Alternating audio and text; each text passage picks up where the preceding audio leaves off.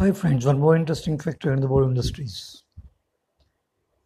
R D Burman यानी पंचम दादा इन्होंने दो पिक्चरों में अभिनय भी किया। पिक्चरों के नाम थे भूत बंगला और प्यार का मौसम।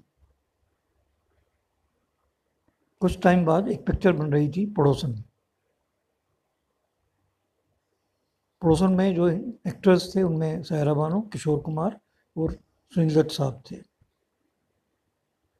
सुनील दत्त साहब वाला रोल पहले पंचम दा को ऑफ़र किया गया था। क्या आप जानते हैं? Thank you